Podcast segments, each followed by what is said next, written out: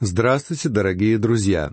Мы продолжаем изучение послания к евреям, и сегодня нам предстоит говорить о второй главе этого произведения. Эта глава начинается с предостережения об опасности, опасности от падения. Давайте прочтем первые четыре стиха этой главы. «Посему мы должны быть особенно внимательны к слышанному, чтобы не отпасть». Ибо если через ангелов возвещенное слово было твердо, и всякое преступление и непослушание получало праведное воздаяние, то как мы избежим, вознеродев о толиком спасении, которое, быв сначала проповедано Господом, в нас утвердилось слышавшими от Него, при засвидетельствовании от Бога знамениями и чудесами и различными силами и раздаянием Духа Святого по Его воле. В целом, в этом послании нам даются шесть предостережений о реальной опасности — все они являлись предостережениями для детей Израиля, говоря им о том, что они рискуют пропустить всю полноту Божьих благословений, которые Небесный Отец приготовил для них через Христа. Эти шесть сигналов опасности можно сравнить с предостерегающими дорожными знаками на шоссе, которые должны насторожить и предостеречь путника. Эти предупреждения указывают нам на опасность от падения, опасность ожесточения сердца, опасность духовной глухоты, опасность отступления, опасность небрежения и опасность отвержения. В этой главе идет речь об опасности небрежного и беззаботного отношения к Божьему спасению во Христе. Бог ясно показывает нам здесь, что никто в мире не сможет ответить на вопрос, как человеку избежать погибели, вознеродев о толиком спасении. Даже Бог не знает ответа на этот вопрос и не знает, как человеку удастся избежать гибели. Ибо единственным путем является Христос. Он сам сказал о себе, «Я есть путь и истина и жизнь. Никто не приходит к Отцу, как только через Меня». Есть пути, которые кажутся человеку правильными, но в конце концов эти пути всегда оказываются путями к смерти. И как же избежать, вознеродев о толиком спасении? Что нужно сделать, чтобы погибнуть? Ничего. Человек может погибнуть, ничего не делая, просто по небрежности. Однако это будет исключительно его вина так как Бог сделал все, чтобы донести до людей все необходимые сведения, ибо сначала, как говорит автор, Евангелие было проповедано самим Господом. То есть сам Господь Иисус, когда Он находился в этом мире, возвестил людям Евангелие. Помните, как Он говорил? «Придите ко мне все труждающиеся и обремененные, а также он говорил, что Сын Человеческий пришел взыскать и спасти погибшее. А после ухода Господа Евангелие утвердилось слышавшими от Него. Помните, что послание к евреям было обращено к верующим иудейского происхождения.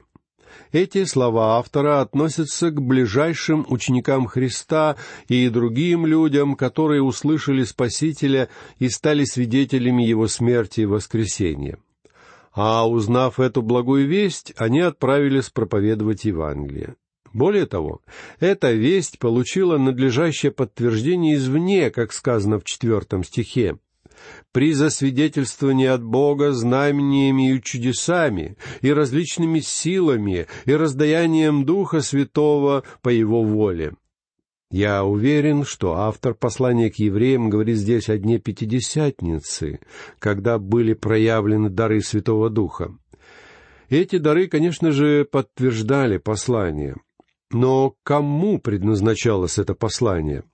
Оно было адресовано народу Израиля. Тем не менее, нужно понять, что это предостережение предназначено для каждого Божьего чада.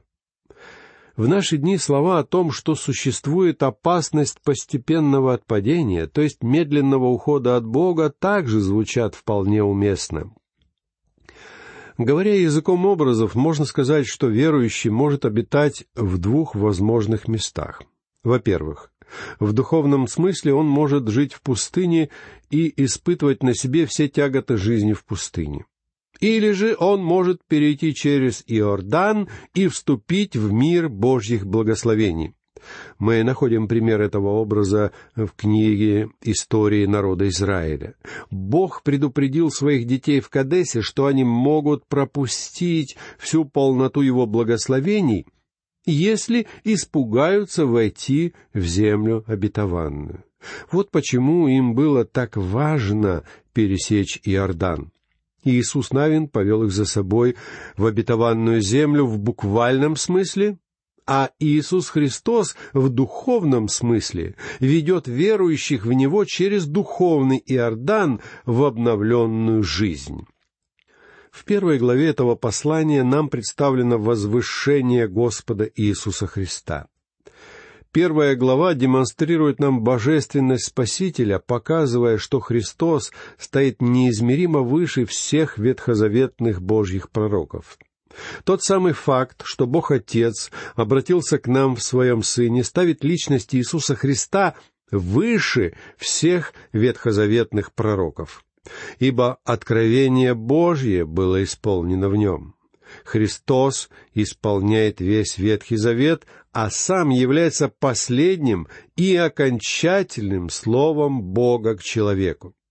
Но если в первой главе мы видели возвышение Христа, то во второй главе мы читаем об уничижении Спасителя. Дело в том, что Христос стал человеком. И когда это произошло, Он оказался ниже ангелов. Он был сотворен человеком в чреве Девы Марии и облегся в наше человеческое естество. Поэтому Христос являет нам образ Бога, но в то же самое время является представителем человека в небесных сферах. У нас с вами есть представитель на небесах. То есть на небесах сейчас есть некто, кто представляет наши интересы. Я не знаю, как вы, но у меня есть ощущение, что люди, облеченные сегодня властными полномочиями и занимающие важные государственные посты, то есть те люди, которые избраны, чтобы представлять наши с вами интересы, представляют вовсе не нас и далеко не наши интересы. Они занимаются своими делами и отстаивают свои собственные задачи и проекты, при том, что им совершенно безразлично, что происходит в это время с людьми. Единственный раз, когда их начинает интересовать что-то в нас с вами, это когда нам предстоит голосовать за кого-то из них. И тогда все внимание этих политиков разом переключается на нас. Тогда мы с вами сразу же становимся уважаемыми и разумными личностями, которые не могут сделать неверного выбора, при условии, конечно, что мы отдаем этим политикам свои голоса. И как здорово видеть своего представителя перед Богом, того, кто действительно представляет нас и наши интересы. Как хорошо знать, что там есть кто-то, заботящийся о нас. Дело в том, что Писание говорит нам о сатане, который, имея доступ к Богу, является клеветником братьев. Он клевещет на нас перед Богом день и ночь, как нам сообщается в книге Откровения в десятом стихе двенадцатой главы. Сатана мог бы рассказать о нас Богу совершенно мерзкие и ужасные вещи. Поэтому я так рад и благодарен, что у меня есть свой представитель на небесах, земной сущности которого и посвящена большая часть этой главы. В первой главе мы с вами увидели, что Христос стоит выше ангелов, потому что Он Бог. Теперь мы увидим, что Он оказался ниже ангелов, ибо стал по виду как человек, как говорит апостол Павел в послании к филиппийцам в седьмом стихе второй главы. И здесь мы видим Его как истинного человека. Причем мы должны уделять человеческой сущности Христа точно такое же внимание, какое мы уделяем его божественной сущности. Дело в том, что благодаря ему этот мир увидел божественное естество, пришедшее в мир. Но в то же самое время, благодаря ему, на небеса открылся доступ для человеческого естества. Теперь давайте прочтем пятый стих. «Ибо не ангелам Бог покорил будущую вселенную, о которой говорим». Для начала давайте разберемся, о какой именно вселенной говорит здесь автор. Многие верующие сразу же воспринимают эту будущую вселенную как небеса. Однако используемое в данном стихе греческое слово «вселенная» обозначает не что иное, как населенную землю. Этот стих говорит нам о людях этой земли. Точно таким же образом это слово использовано в Евангелии от Матфея в 14 стихе 24 главы, где написано «И проповедано будет сие Евангелие Царствия по всей вселенной», то есть по всему населенному миру во свидетельство всем народам, и тогда придет конец. Это же слово использовалось и в послании к римлянам в 18 стихе 10 главы, где апостол Павел говорит, «Но спрашиваю, разве они не слышали? Напротив, по всей земле прошел голос их, и до пределов вселенной слова их». Это слово «вселенная» не может относиться к небесам или к вечности. Более того, оно не относится к этой диспенсации или эпохе благодати, в которой мы живем сегодня. Здесь говорится о царстве Мессии, царстве, которое будет установлено на этой земле. Верующие иудеи, воспитанные на Ветхом Завете, знали, что лейтмотивом всех священных писаний является грядущее царство, в котором будет царствовать кто-то из потомков Давида. Мессианское царство стало лейтмотивом всех без исключения книг ветхозаветных пророков. Так что будущая Вселенная, которую Бог покорил не ангелам, это тысячелетнее царство, которое будет установлено на этой земле. Ангелы не только никогда не правили на этой земле в прошлом, но также они не будут править на земле и в будущем. Они являлись слугами и посланцами в прошлом, и они останутся слугами и посланцами в будущем — Именно эта мысль подчеркивается здесь автором послания.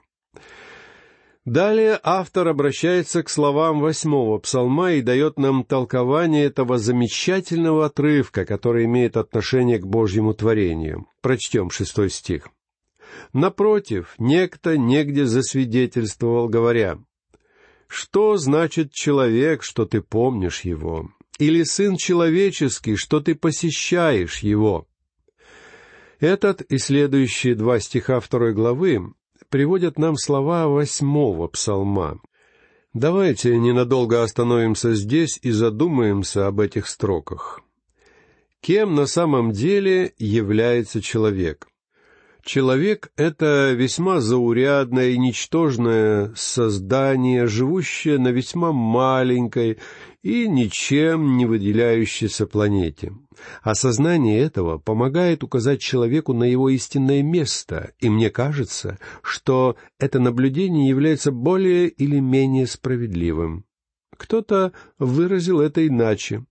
Если расположить все творения в один ряд, начиная от наименьшей частицы этой Вселенной и заканчивая самым большим, что есть в этом мире, мы увидим, что человек окажется приблизительно в самой середине этого ряда.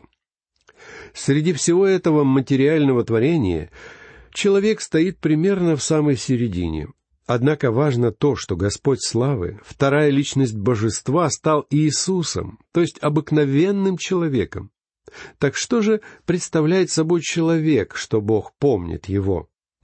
Ответ состоит в том, что Иисус стал именно человеком, а не кем-то другим.